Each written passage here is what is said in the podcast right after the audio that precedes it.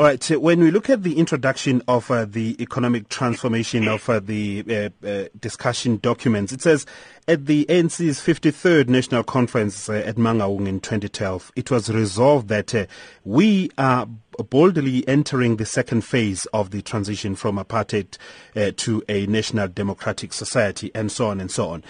Has the ANC really entered this phase, this second phase, uh, with the vigor that was set out in 2012 in your view? Or you, you get a sense now perhaps that uh, now with the nine discussion documents that are out there, this time around the ANC will need to and will have to enter this, uh, this uh, second, uh, second phase of uh, the transition?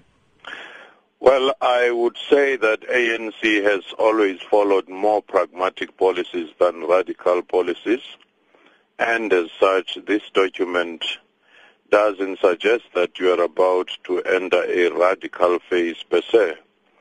The main challenge here is that ANC tend to ratchet up the rhetoric around either revolution or radical change at certain moments, such as approaching a policy discussion uh, conference or when Youth League or the Labour puts pressure on it. I doubt you do have deep conviction and unanimity on the approach. Hence, even on this one, you are hearing contradictory positions such as the president, the youth leagues talking about taking the land without compensation and the ANC mainstream talking about, uh, you know, exploring what is contained within Chapter 25 of the Constitution in order to speed up the process. But the elephant in the room is the state capacity and ANC-led government's capacity to deliver. And, and that hesitation, in your view, at this critical time of the life of the ANC, how, how will that impact come 20 uh, on the ANC and its survival come 2019? That you have this voice saying this and you have another voice saying that, uh, really at this critical stage. Well, I do think that it all depends on how they may come up with a united or divided leadership come December. Because if they come with a leadership team that is united, even with this pragmatic message, they may actually position themselves well for 2019 because you do not yet have an opposition credible enough in terms of the governance experience and in terms of the capacity to implement that which they promised. And even the second two largest parties the DA and the EFF are miles apart in terms of agreeing on the approach. In fact, their positions are contradictory ideologically, so their coalition would hardly work in this particular respect. Let's look at uh, the economic transformation discussion document. What is contained there? And again, it talks to the issue of uh, radical economic transformation. What are the salient points? Well, I do think that the main issue which is topical at this moment is the one of the land uh, restitution. And again, there, it is talking about codifying or understanding better and uh, uh, making it clear as to what is provided for by the Constitution, Chapter 25, and what could be transferred speedily, and the kind of support that would be given to the farmers or to the owners of land, something that we've heard before.